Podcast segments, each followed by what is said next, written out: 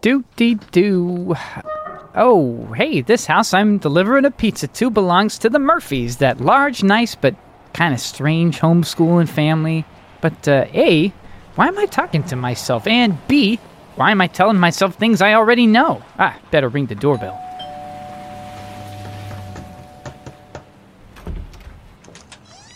Pizza delivery. Oh, uh, hi, Mary Elizabeth. Mr. Oliver. Oh, uh, you can just call me Ollie. Ollie, uh, that's what I meant, Ollie. And you can forget the mister, because we're, we're, what, three years apart? I only turned 18 this summer. Yeah, yeah. yeah, it was really cool. And my father says that now a young man may seek my hand. Like if a guy, a man, wanted to court, um, date me. That's real good then. Uh, where are your parents? All your brothers and sisters? oh, them. They're not here. Mom took the younger kids to the city museum, you know, and I graduated high school this summer and turned 18. So I. I. Uh, you ordered a pizza.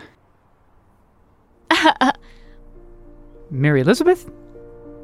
Uh, Mary Elizabeth? It's a truth universally acknowledged that a family in possession of hunger must be in want of a pizza. And hard I pressed my horses from the village to deliver it to you. But more's the pity. I've ripped my shirt on the carriage, exposing my person to the bitter rain. And being caught in the rain causes a person to be deathly ill for weeks at a time. It's always happening. Mostly to beautiful young ladies, though, isn't it? In this case, to a man.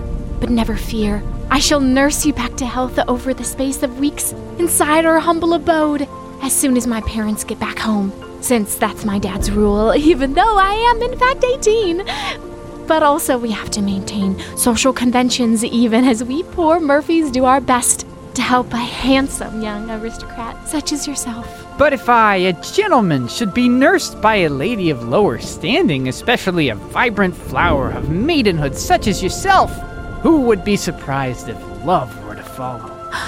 Love, you say? You have bewitched me, body and soul. Oh, Oliver. Oliver!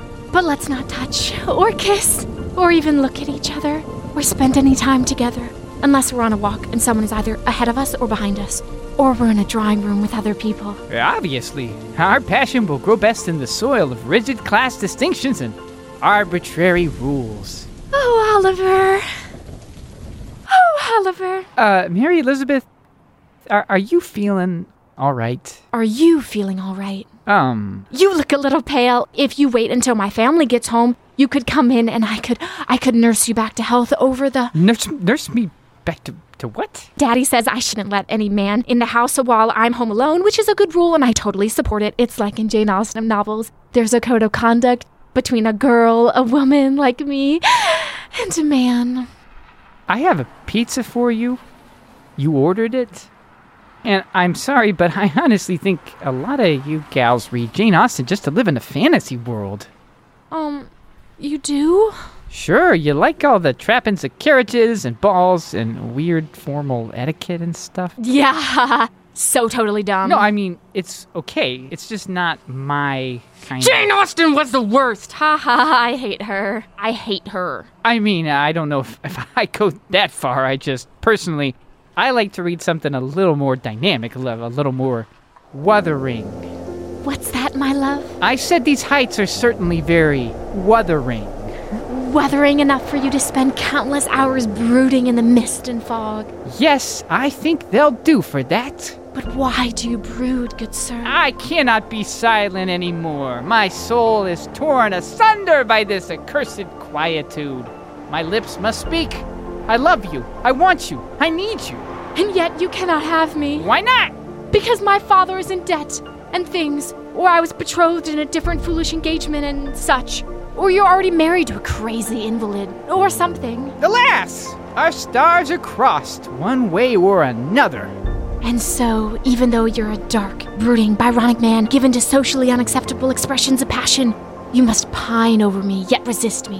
Which is really, if you think about it, way more romantic than if you could just have me. But overcome by my passion, I will kiss you in the rain. You mustn't! I must! Well, okay.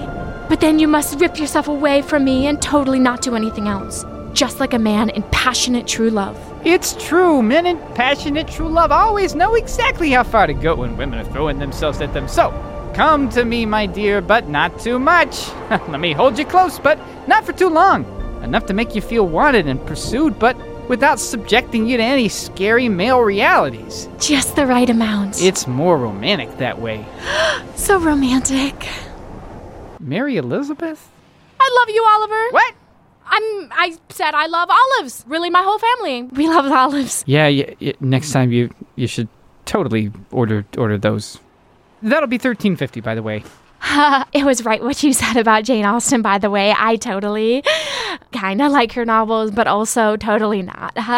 Uh, I'm more of a Wuthering Heights girl. Oh, well, I, I think that a lot of girls use that for puerile fantasies too. You do? Yeah, I think I just think fantasy is frankly bad for a lot of girls. Horrible garbage. It's such garbage. Personally, I only read modern stuff, you know. Modern stuff. Yeah, you know, I, I have trouble entering into those old timey worlds. I, I more like getting into a forest full of werewolves. You would risk coming into Wolfbane's Hollow to rescue me, an innocent girl, fighting off all the hunky werewolves who also love me, using your vampire skills? Uh, did you say husky or hunky just now? They're both true. Not that I notice or care about such things. I'm all about the soul of the vampire or werewolf. Which is why I love you and why I've come to rescue you, because I cannot leave you to die, and yet as a vampire, I can't love you, really, and I condemn you to the same eternal fate as I! So you'll just have to obsess over me constantly. Oh, yeah, I, I totally do. Because even though I'm an uncool homeschool girl with a figure some would call gawky, To me, you're more beautiful than Aphrodite or Helen of Troy. references I get thanks to my classical education. Also, you're super modest, which is cool, and totally not lame. I know you want to kiss me now, but you have to promise not to try anything else. I will deny myself out of love, but it will be agony. I'll be so jealous for your love. But I, a gawky homeschool girl, do not wish you to feel agony or jealousy. On a totally unrelated note, the hunky werewolf totally loves me too. I'll kill him. You only belong to me. Mary Elizabeth, are you? I'm sorry, Oliver. What did you say? I said another book series I don't like is Twilight.